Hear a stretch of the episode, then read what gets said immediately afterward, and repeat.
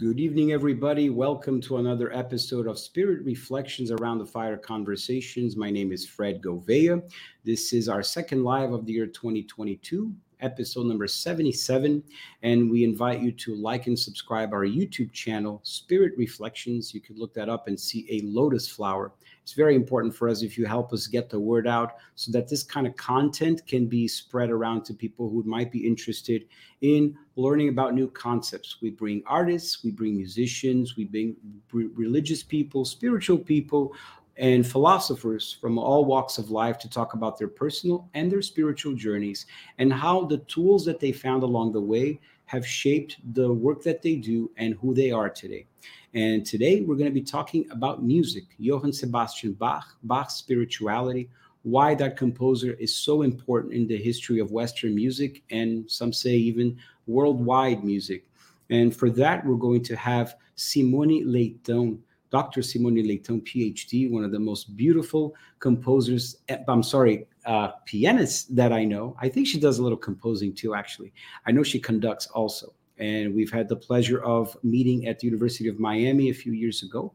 And Simone has studied under some of the most important professors and uh, piano specialists in three continents, Europe, Latin America, and the United States.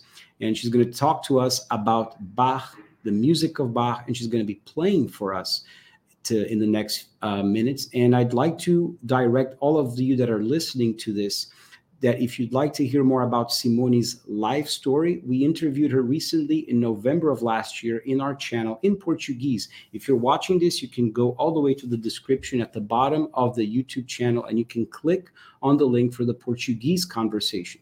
Soon we're going to have an audio interpretation, like an overdub of this conversation for those that don't speak Portuguese. So stay tuned. Best way to find out is to like and subscribe Spirit Reflections on YouTube so you get notified every time we have new content like this. So without further ado, let's invite our guest tonight, Simone Leitão. Simone, good evening and welcome.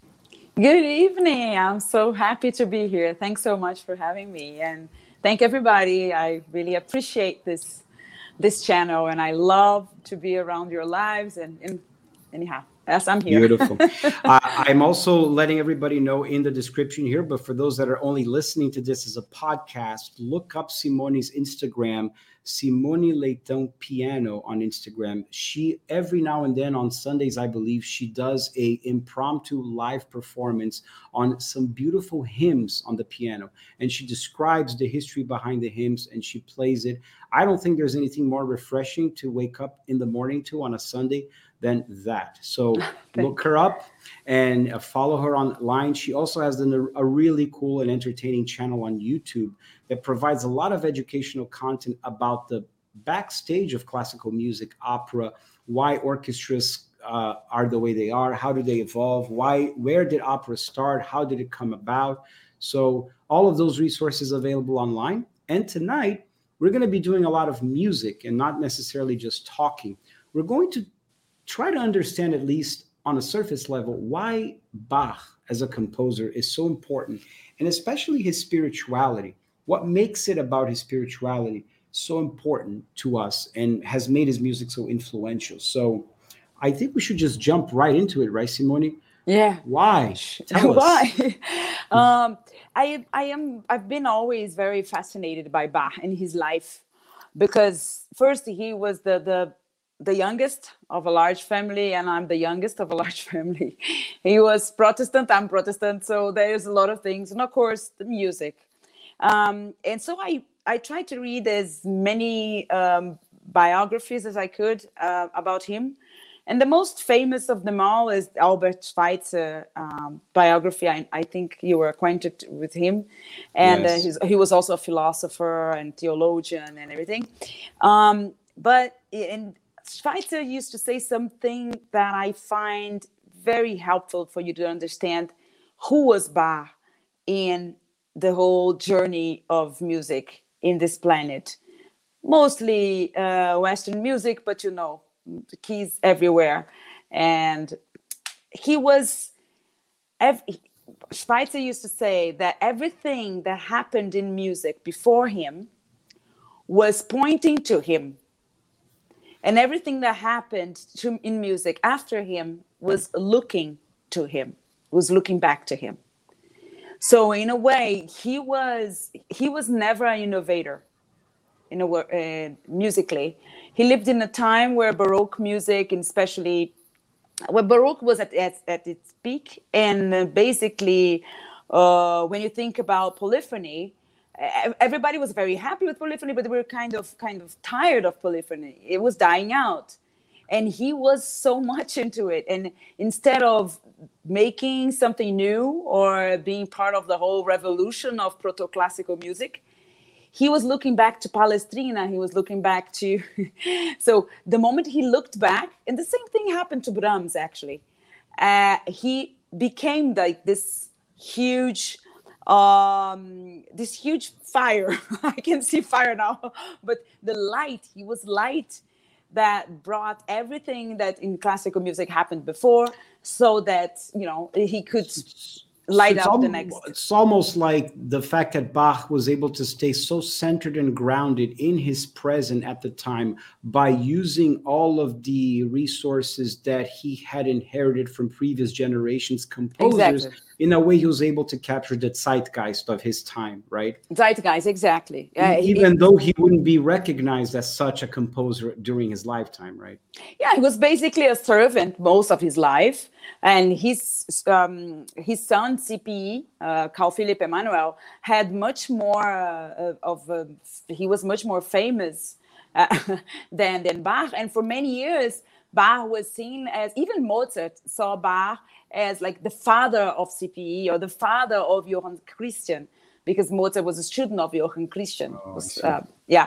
So anyhow, but um, but Bach, basically, he never left Germany. He was always there. He could he could never imagine that his music would cross all over the world. And um, it's, he's one of the most, if not the most, um, recorded, studied composer of all times. Um, Beethoven used to say, because Bach, you know German, because you speak German beautifully, Bach means um, uh, like a, a, sh- a short stream, right? Like a brook. A, a brook, like a brook, exactly, brook. And and Beethoven said he could have, uh, he should be called Ocean. Ocean, for sure. And I, yes. I so agree with Albert Schweitzer's uh, take on Bach, because I kind of like to compare Bach and to re- the history of religions to like the figure, figure of Jesus. We had yes. B C and A D, the whole world exactly. changed, just like Bach's music has done the same. And I don't think we, we might, this might be online ten years from now, and one hundred years from now, two hundred years from now, if people stumble upon this, it's going to be just as contemporary, I believe, than Absolutely. It is today, because of the power of his music. And I, I believe that the spirituality, his faith, his devotion are part of what makes his music so important and lasting. Oh, definitely. Know? Because he was part of a major agenda. He was not just doing his music for his agenda, you know? He um, first, it's incredible how he could write that m- many music, uh, so much music, while he was still teaching, and he had so many kids, and he was serving the church. And afterwards, he was serving some some princes here yeah. and there, and uh, and he was able to to write, and he was basically writing every week a new cantata based on the sermon of that week. I had personally the opportunity to see his Bible in Leipzig, and and it's like everything was written. He would really study the Bible, and and for Christians, you know, we are we are one of the religions of the book. So no, the, the man totally had a Protestant work ethic and was a yes. faithful Christian as well, not just in his music but outside the music, right? Yeah, but there's something that is interesting uh, too, that his fa- his mother, his father was very Protestant Lutheran. But his mother was uh, Anab- Anabaptist. I don't know how to say. I mm-hmm. think it's like this. It's a more sort of like a Pentecostal, so to speak, like a pre-Pentecostal. Got so uh, he was more mystic than we would think, because the okay. Pentecostals were, you know, usually they they are more empiric uh, in terms right. of their faith, and so. Uh, so Bach had that, and so he he didn't have exa exactly what we would see afterwards in Wagner's music, which would be leitmotif or something like that.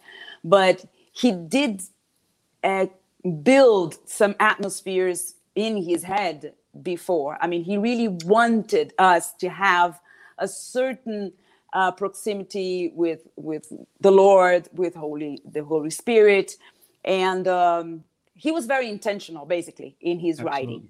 Absolutely. Yeah. And and if you see, for instance, um, he never wrote, the only genre that he never wrote in Baroque was opera. He never wrote opera. He could have. Of course, he was mostly working for the church, but he could have written some opera. He didn't want to. That's what Schweitzer says. He wanted to only tell the stories of Jesus, basically, so he could not. Uh, but at the same time, he touches the mystic of, of the romantic love in his cantatas. Every time the soul, usually soul, uh, is, is a soprano or an alto, is singing, uh, usually a, a very, an aria that could be an aria of love, and is singing for Jesus, to Jesus. And Jesus is really usually the tenor who sings, right, and very romantically to the soul. Oh, I see. So the soul of humankind in general, and Jesus the Lord. So this is, uh, you can, I love his cantatas, and you can see that this is not me saying, this is Schweitzer. Right. So Schweitzer's um, understanding. So I find uh, another thing that he said too, is that, uh, of course, he would use some of the materials of the non-sacred to the sacred, and so right. on and so forth. But what he said is that the only way that one material would be reused, it would be the sacred material would be reused for the non-sacred. Non-sacred. So I never see. the opposite. Never the opposite. That makes sense. And and it does make sense that even though he didn't write operas, he did write enough cantatas to yes. emu emulate the operatic experience, at least with orchestra and singing, vocals, vocalists and instrumentalists coming together. And, and the drama. And the exactly, the drama, like the passions, the John and the uh-huh. Matthew passions that he did are extremely dramatic. You can see it in the in the fabric of the music. I mean, They're they're not called operas. They might as well have been at the time, right? Mm-hmm, mm-hmm. Um, Absolutely. We're going to have a couple of pieces from a very important body of work that Bach, Bach put together, right? And I believe uh, it's so fitting because the year twenty twenty-two marks a three hundredth anniversary of this body of work. three hundred, right? Can you imagine? three hundred years. Wow. so, Tell us. So, Yeah, some people in pop in the pop music world would say that uh, a song that is, you know, was written in twenty twenty is old now. Is old, exactly. Well, tell about the the Well Tempered Clavier. Well, there's a little, like, just a short story about yeah. this book that I would like to share. Uh, the Well Tempered Clavier was written in seventeen twenty-two when he was working in Kürten at the um, uh, in, in the court of the prince uh, in Kürten. Kürten. So he worked there for five years. And so for five years, he didn't write any sacred music, any liturgical music, because he was working in the court. Uh, so he wrote a lot of pieces for, for instrumental. Of course, all these Brandenburg concerti was written there, they were written there. And so, and so he had, of course, many students and his, and his kids as well. And there was all this thing about temperament, which is basically tuning, right? So the perfect tuning, the equal system tuning, was were was being uh, just tested because it was not truly like we have it today.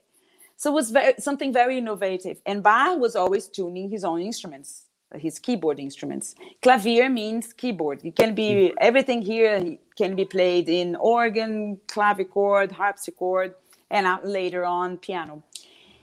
So he uh, he just wanted to show that people shouldn't be afraid of some keys signatures who were completely very untuned in the old temperament and the old tuning system.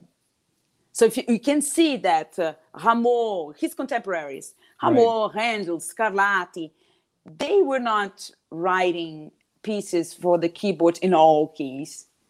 You have just some keys, not some keys are avoided. So Bach said, well, I'm going to write. That's why it is called the Well Tempered Clavier, because he said, well, I'm going to write in all the keys, majors and minors, a prelude and a fugue, so that you can see that it can sound the same. And it doesn't matter, because so if you have almost the... coming from an engineering innovator point exactly. of view. Exactly. And and you know that every key has its own uh, personality and right. its own the, the key of the doctrine of affections. If you can explain to your audience, I know that you know that, right? I do know the doctrine of affections. Please explain to me yeah. too. Yes, this was also organized during the Baroque period, that each key had uh, could express better a certain feeling or a certain emotion. For instance, C sharp minor is desperation, right? Uh, the The Moonlight Sonata is written in C sharp minor. Uh, that's uh, and D major is like royal. Most of the coronation, they were written in D major. Right, right. B flat, E flat were uh, keys that you could use more in liturgical settings. Um, A minor. So D minor is very, very spiritual. Very spiritual. Because it's the closest one to Dorian uh, mode. So um, y- you have all of this, and, and he tries to, he, he basically has that in every every key. He organizes, um, he shows that he has a, a certain emotion that he wants to describe. And, uh, and the thing is that we never find desperation in his music, in his because there's music. No such thing as desperation in, in Bach's music. In there's a man no, of faith like his. Yes, like and him, there's right? no evil in his, in his music. He was very, again, very intentional uh, with his craft, because he used to say that uh, the music is for one purpose, to glorify God and to... And the soothe, refreshment of and the, the soul. And the refreshment right? of the soul, yes. Yeah. And of course, yeah. people hate that nowadays, because you cannot say that kind of things, you know. This is so much. I love it. Yeah, I, I think it it's too. more more urgent than ever that we refresh our souls and glorify God in in everything that we do, especially the music of Bach. Right? Yeah, why don't we do? Why don't we go into music then, Simone? So yeah, we yeah, can yeah. feel some of this. Um, we're gonna. You're gonna put your microphone in the piano so that we could better listen to it. And before we go there, give us a little taste of what oh, you're yeah. gonna play, please. I am going to play the first prelude of the first book. Again, he wrote after twenty, twenty-two years after that, when absolutely, it was like six years before he died in seventeen forty-four, he wrote the second book. The second book is, for me, is even more amazing and, and beautiful. And back then, his, his sons were saying to him, like, you don't need to write. I mean, this temperament thing is gone. It's like twenty years ago. You know, just get over it. Stop with writing like very complicated fugues and stuff. And then he wrote again for his amusement. And in the beginning of the book, he says, this is just an exercise. He says, just an exercise for the amusement of, of a student or a professional who would like to entertain himself or herself in the evening of his home. So it's, he didn't have any like pretensions on that. But right. just remember that when Chopin left to Mallorca to, you know, to help his health, he just took with him the two books. The two well-tempered claviers. The te- that's the only thing that's he took. That's all he took. Yes. That speaks volumes. Yes, exactly. Oh, so I will play the first one, is in C major. Um, it is very simple, if you can think. It is not, there's no problem in terms of technique that you can, but of course you need to have the control of the sound. Later on, in like more than one hundred years after that, uh, Gounod, who is a French composer um, and very Catholic, he wrote a melody on top of that. A melody uh, praising Mary, So uh, it's so it's a good ecumenical uh, thought, if you can see.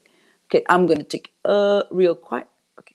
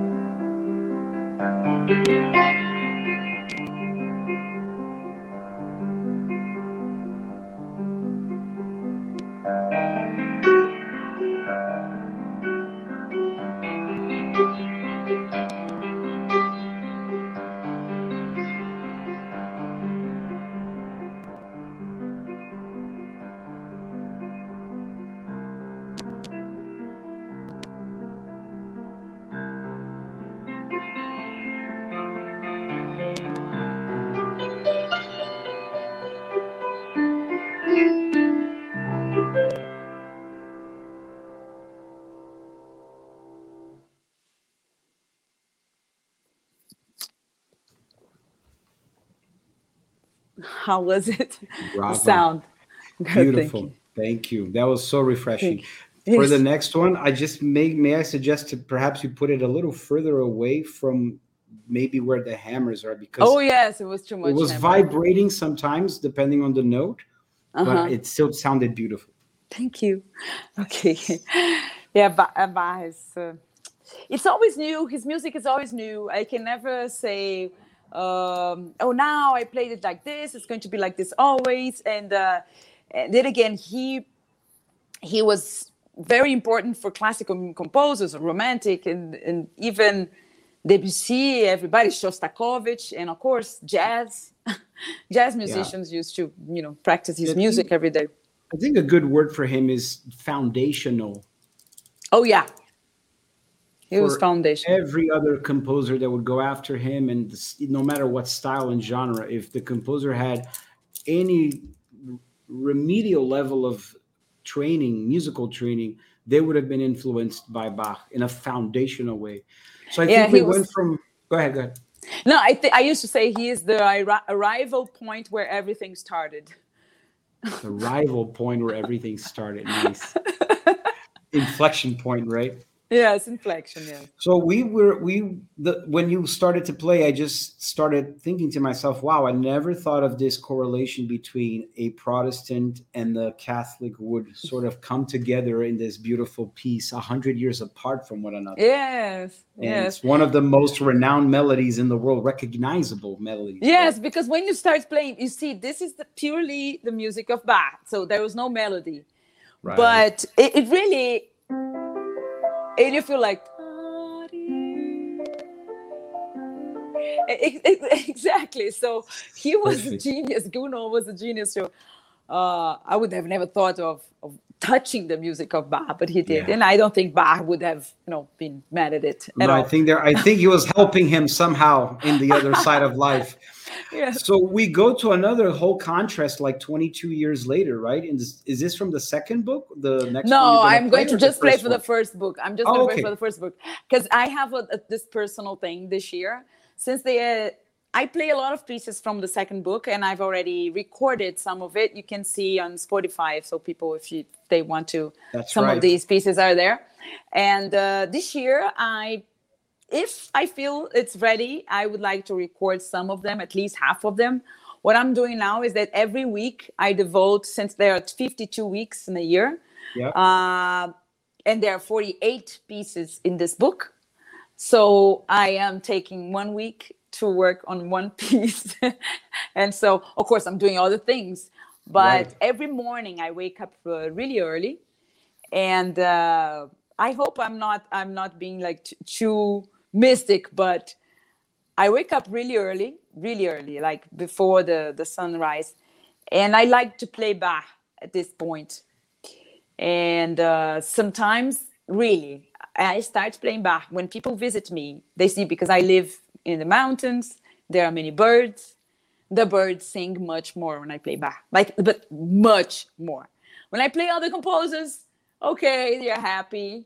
But when I play Bach, it's incredible. They come even closer. There's I have no doubt about that, Simone. And I don't think that's a, a, not a, not even close of a stretch in mystical conversations. And if it is, you're in the right channel for that. I know.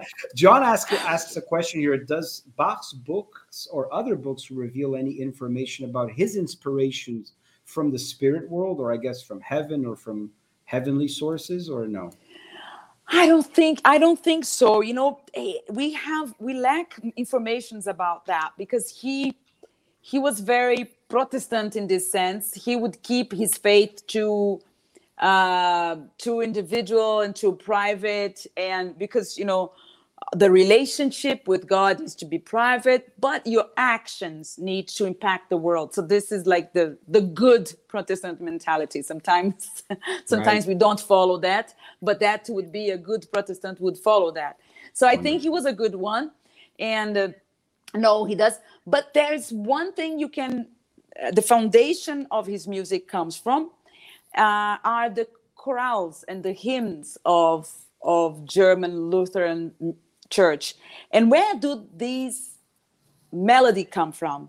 This is something very interesting, because before the Reformation, the melodies, they were all they the basic of classical music of they it comes from the Gregorian chant, right?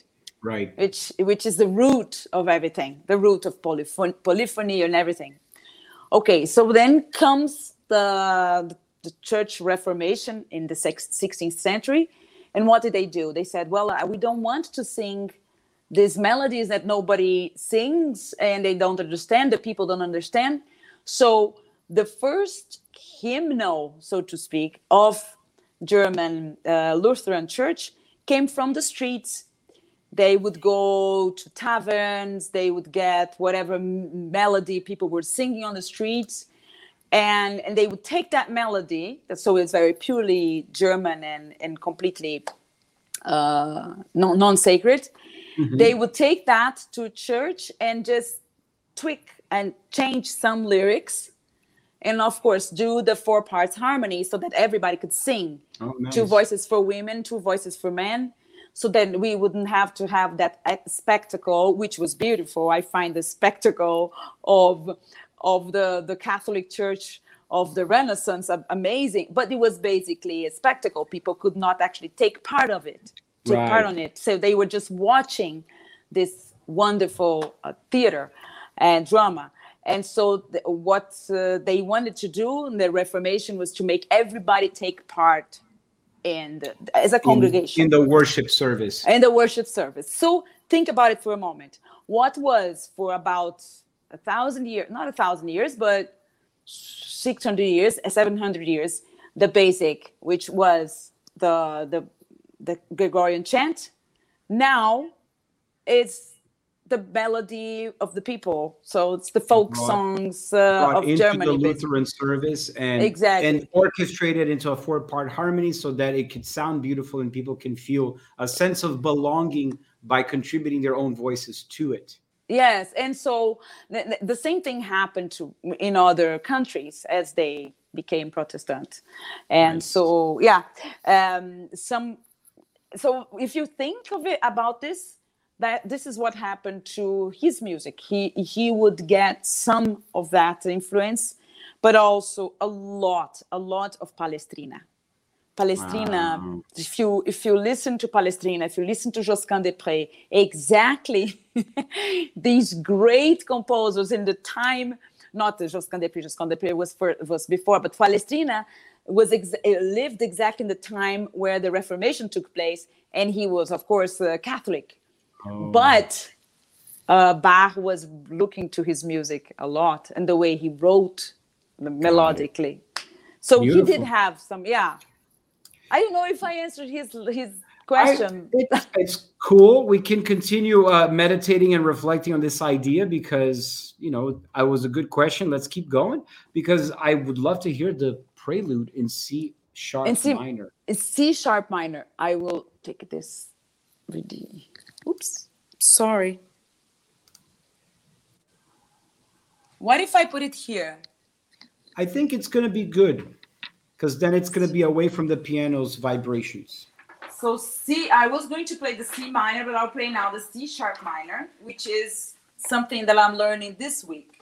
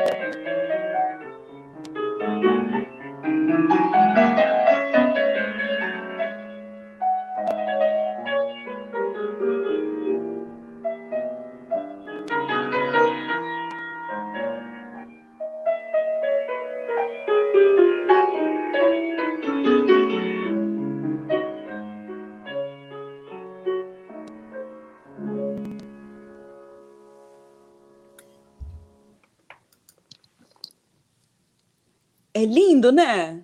It's beautiful, and the fact that I'm it sorry, ends, I said this in Portuguese. I'm sorry. The fact that it ends on a major key, so unexpected. It's like hopeful.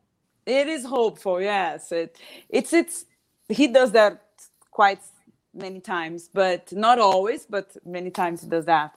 Uh, the whole piece is very lyrical. He takes the best of C sharp minor. Um, the colors he takes, and then he, he decides, because every prelude is completely different. You have the prelude yes. that comes before, it's, it's completely different, and the C minor, more clavier-like, more um, uh, technical. And then all of a sudden he writes something so melodic with three voices. And the fugue of this is terrifying because it has five voices. Completely terrifying. Oh. So your your early morning exercises, are you saying you, every week you're going to do one of the preludes? In the one book? Of the preludes or one of the fugues. So uh, this week is this prelude. Next week uh, is the fugue and so on. So that I can have, uh, it's my way of thanking Bach for, for he did at least forty minutes, forty-five minutes a day. The whole year I will have this silent celebration. It's an amazing therapeutic experience for our ears, and I would even uh, venture to suggest, if you ever want to turn on your phone and put it on your Instagram there live, you know, let us know here on the channel, and I'll start letting people know, because to be present there with you like the birds would be really with nice. The birds. Yes, I should I should do this. Yes, I've I've been uh, pretty good at this morning discipline this past two years due to all of this that we're going right. through. Um, and so I'm really like waking up at that certain time to pray, read. Uh, and, and the Bible is so amazing, because even when you're reading the story of the kings of Israel and the, all their fights and everything, in the middle of it, God just speaks in the middle of the fight with you. You know, there's like exactly what you need to listen in that single day. If you read the same passage some days after, you see other things, not exactly right. what you needed to see. And so I do that exercise, and afterwards, uh, yes, and afterwards I don't even drink coffee. I go straight to Bach. And so all of this uh, I this do. This is before. Your morning meditation. Yes, and it's so good. And the problem is that when I have uh, people over, they, I tell them, you're going to listen to Bach really early, continue sleeping. I will not play a whole concert. It's just that I need that moment. Absolutely. That's your yes. alarm for the morning. Um, Simone, there's a um, cantata. Is that a cantata or a yes. chorale? It's a chorale from a cantata, Ich ruf zu dir, Herr Jesu Christ. Uh, I call to thee. I right? call to thee, right? Yeah. Yes, I call to thee. Ruf, rufen, right? Uh, rufen. Uh, uh, this, his cantatas are exactly his most spiritual journey, are all of these cantatas. Um, um, one of his cantatas he wrote when he came back from a journey and he came home. And his wife died, and he's, you know, at child at childbirth, and, and the child also died, and they were already buried because he took so so much time for him to arrive, and he didn't even know. So um, and so he writes that cantata, "Es ist genug," right? This is enough. So um, it's the the most he can he can be. Of somebody that is really unhappy with what happened. At the yeah. same time, he never loses his faith. Is is amazing. Yeah, okay. before, you, before you play, I kind of wanted to go into the this, Das ist genug moment that you've described to us, genug. Because uh-huh. as a violinist, this is also what I take when I travel. My ah. my my toiletry kit and the six sonatas and partitas for solo violin by Bach. And the cool thing about this edition is you get to see his original handwriting as well. Wow. And it's it's cool because he wrote, he apparently published the six uh, solo sonatas and partitas for violin after his wife passed away, who yes. was his lifelong companion in every way.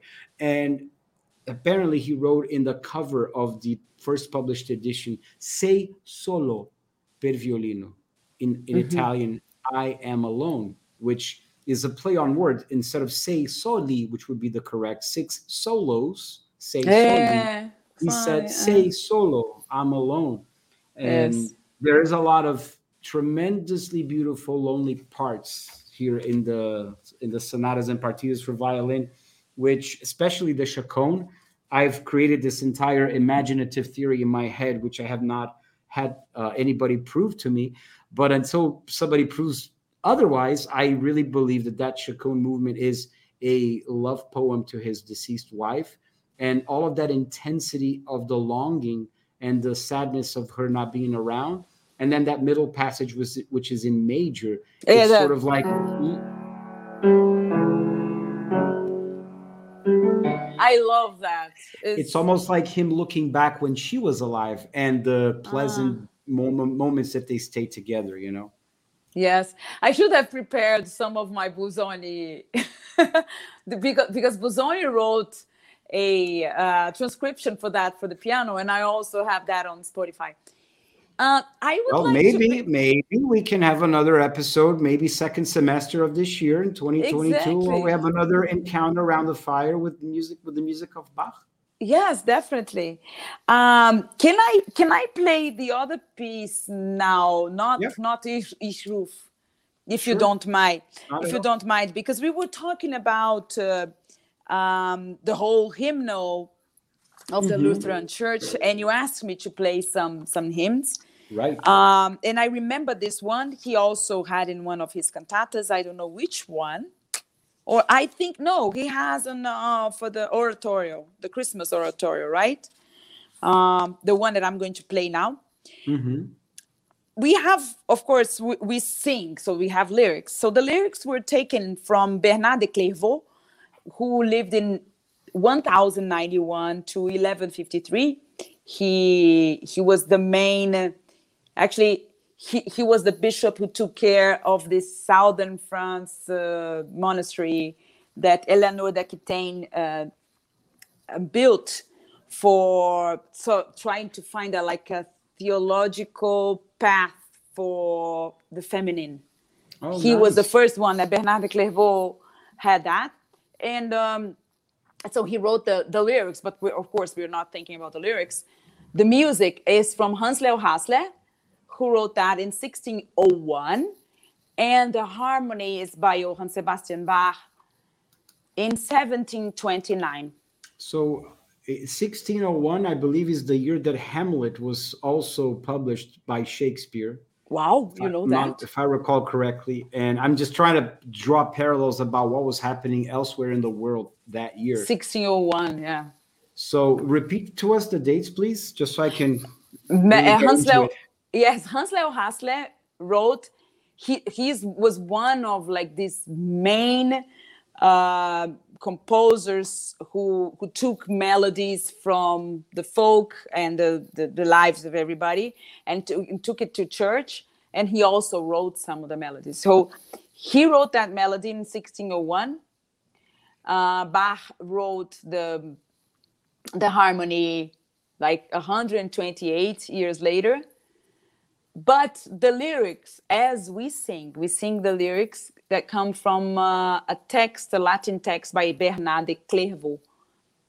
Got it. The, the Latin te- text is about, basically, it describes the face of, of the Lord when he he he was on the cross.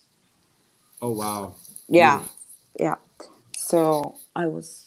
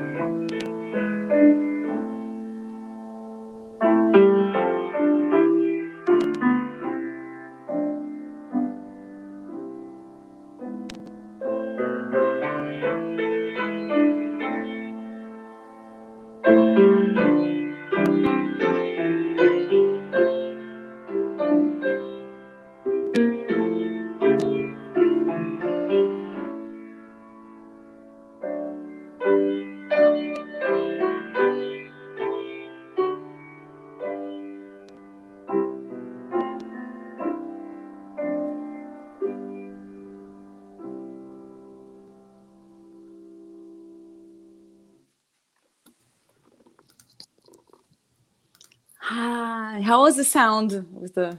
That was very good. That okay. has got to be one of the most beautiful pieces of music ever written. This, um, I actually put it on the comments for people to look at later. The exact same hymn that Simone just played, Bach himself used it in his Saint Matthew Passion.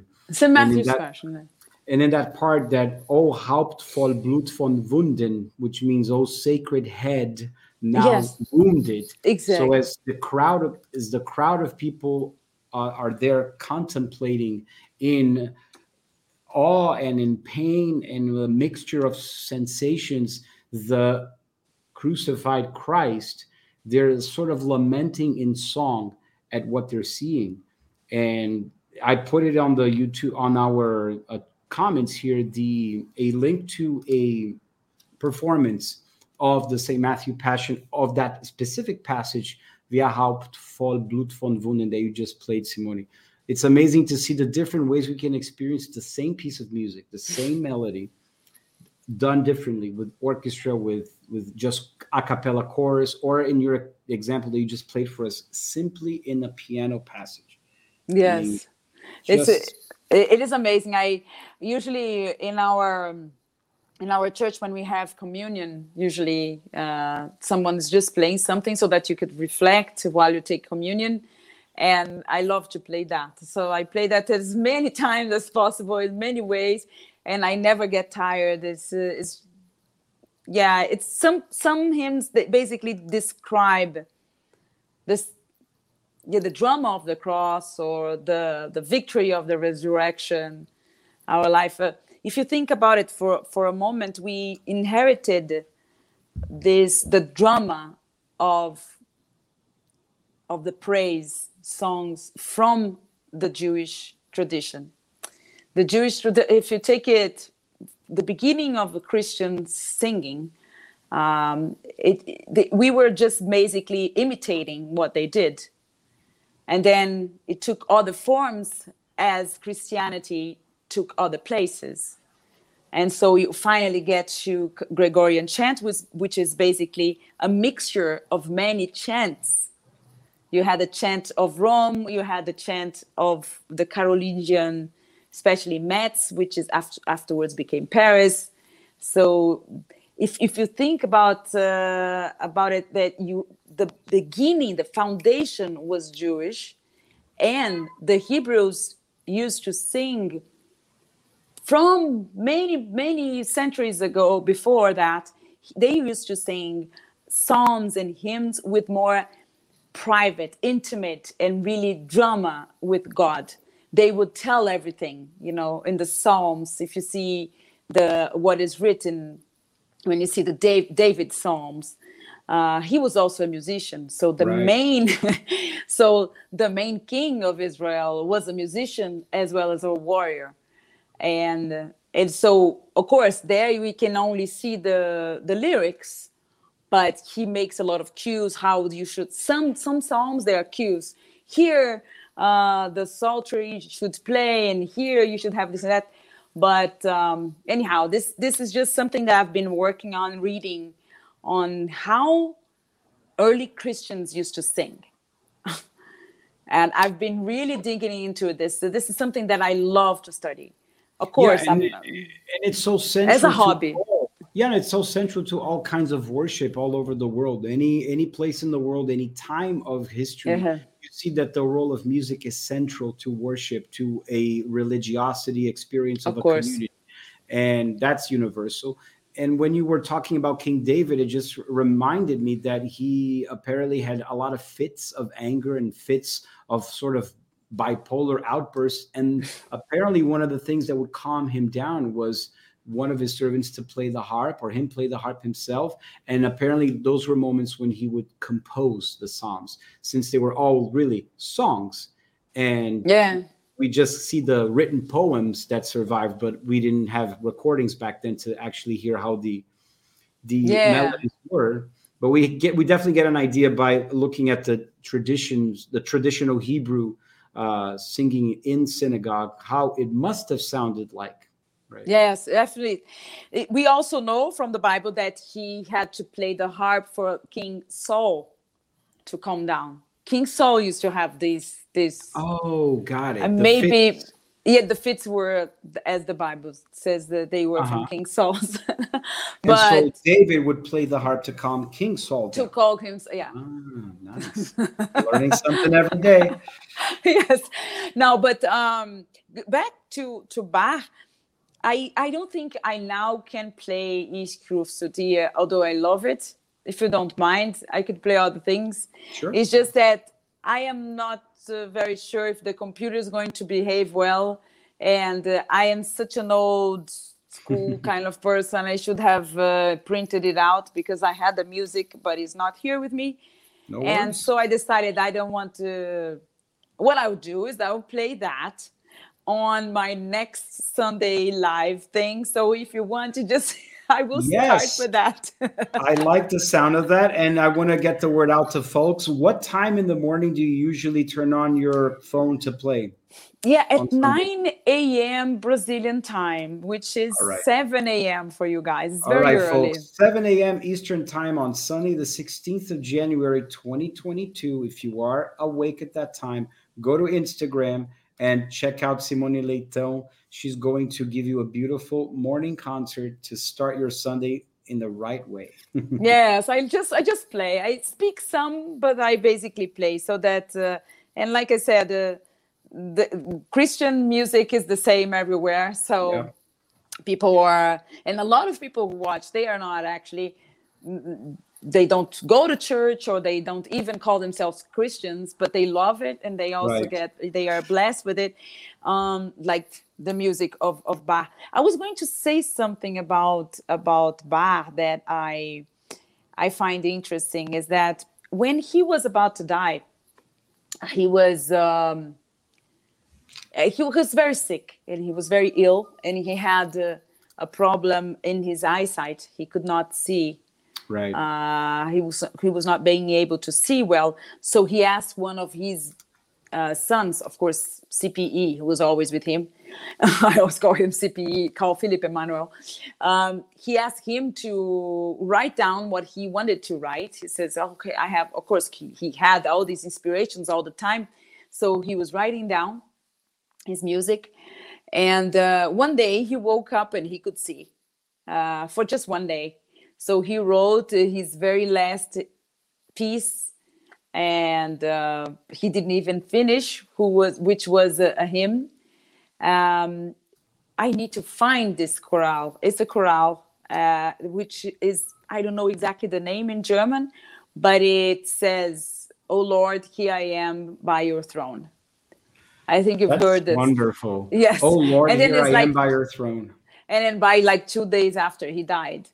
And wow. uh, yeah, so and Carl Philipp wrote about that. He said, "Well, here, this was my last, uh, my, my father's last chorale."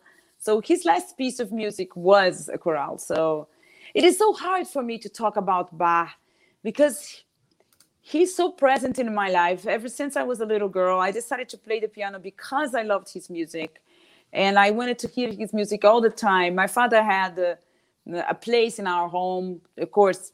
So many brothers and sisters. We were twelve, and I'm the youngest. And I would love to just refuge there and listen to his cantatas because he had the whole collection. And I, it is hard every time. Some people say, "Well, would you like to talk about Bach?" I read about him, I meditate about his life, but I, I only learned with him, and I find it like I don't have words. I don't. You know, I only remember Shostakovich, who was himself an atheist. And he right. said, yeah, it's amazing. Shostakovich said, "Bach is humankind's best friend." I find in his music, like, friend. He's a friend.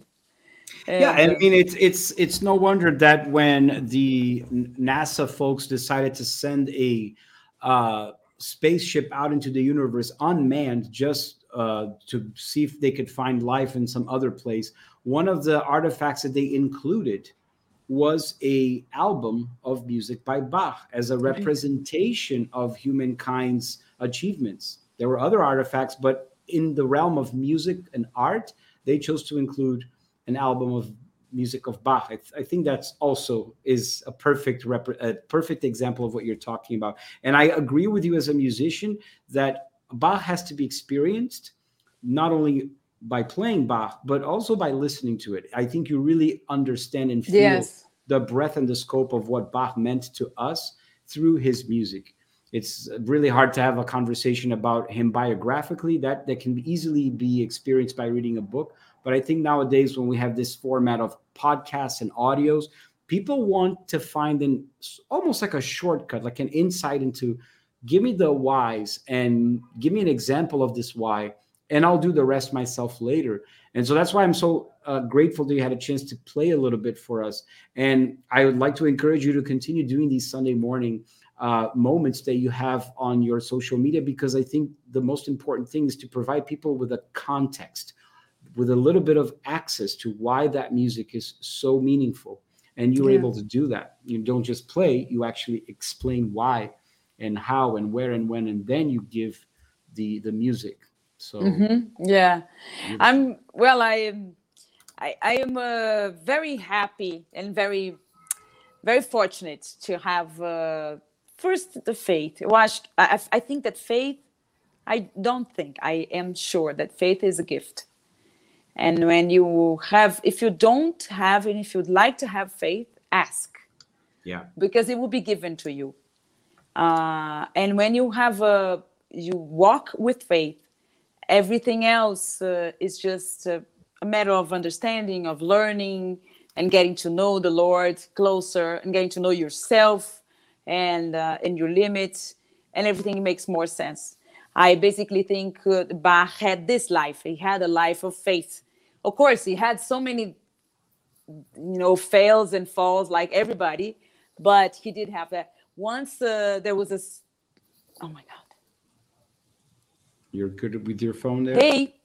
Hey. Hello? We're here. I'm here. We're here. I'm here. Yes. yes. There was this story that, oh no, he had a fight once. He went to, to jail because he had a fight in front of the church because someone said that he could not have uh, his wife because when she, back then she was only his uh, fiancée, and she, she he wanted her to sing. And so they said, well, she cannot sing because women cannot sing in this church. So he said, well, he will.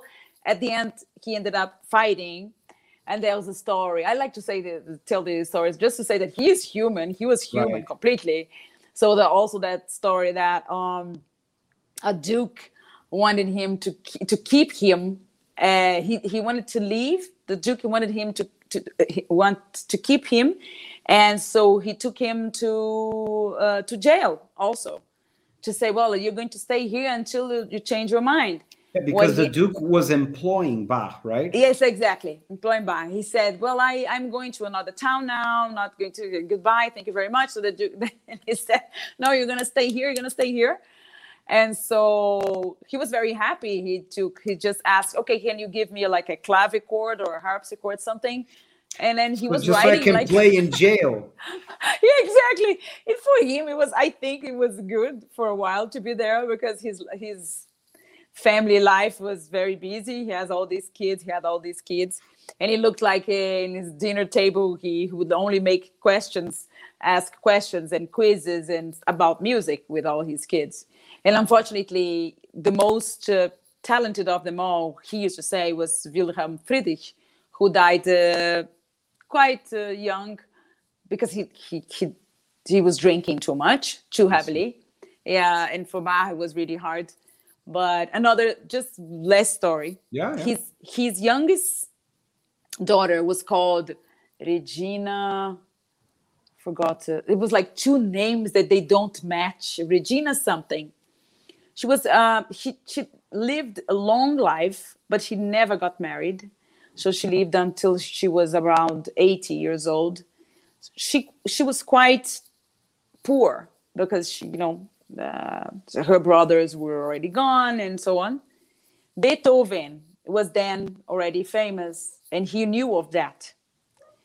Uh, so he he decided to send her the, not money, but only the rights of the editions of some of his works. I think it was oh. quartets and so on. Um, he called uh, his editors, I think it was Breitkopf mm-hmm. uh, and Hartel, and said, well, you should send her uh, all the proceeds so she could live well until the very end of her life. Beautiful. Because he said, she's royal. She she's completely royalty. She's royalty, yeah. Yes, she could not uh, live a life like that, which I think it is so beautiful of, of Beethoven too. Very generous, very generous. I think he had a lot of empathy for what she was going through, having had the life experience that he had. And I believe it was Beethoven who said, I didn't wish to only entertain them. I wish to make them better. So oh yeah, that's Beethoven like. He had the same uh, desire to in, uplift people through his music, not just entertain people through his music, right? Exactly. So you could totally see how he would look at Bach's uh, daughter as a precious, you know, lineage of a, a, a daughter of a, of a king in a way, right? Oh yeah, he was. Simone, okay. We're getting close to the end of our, our conversation, but I would love it if you could treat us to one final piece of music of your choosing, either by Bach or one of your the Lutheran hymns, and then you could tell us a little bit about why you picked it, and then we can close the conversation with music. Yes, I am. Um, I, I don't like to say all the because you know Protestants, they have so many branches. There are so many branches. Now, once we cut with the Catholic Roman Church, they were like just. All sorts of. So I was raised Presbyterian, and Presbyterian is very American, right? It yeah. can uh, so the, the the first ones that came to Brazil were were Americans, and so there's this piece. Uh, it's a hymn. It was actually written in Sweden. Since I speak Norwegian, I can say the name of it in in Swedish is "Hur stor är Thy," which means "How great thou art," and was also the. And was also the hymn that um, uh, Elvis Presley loved to sing. And he's, even to the end of his life, he loved to sing. So it's basically one of our hits, our Marseillaise, so to speak. So I will play How Great Thou Art. Beautiful. Thank you. So if you are at home and you'd like to sing along, you can sing along. Yes, please.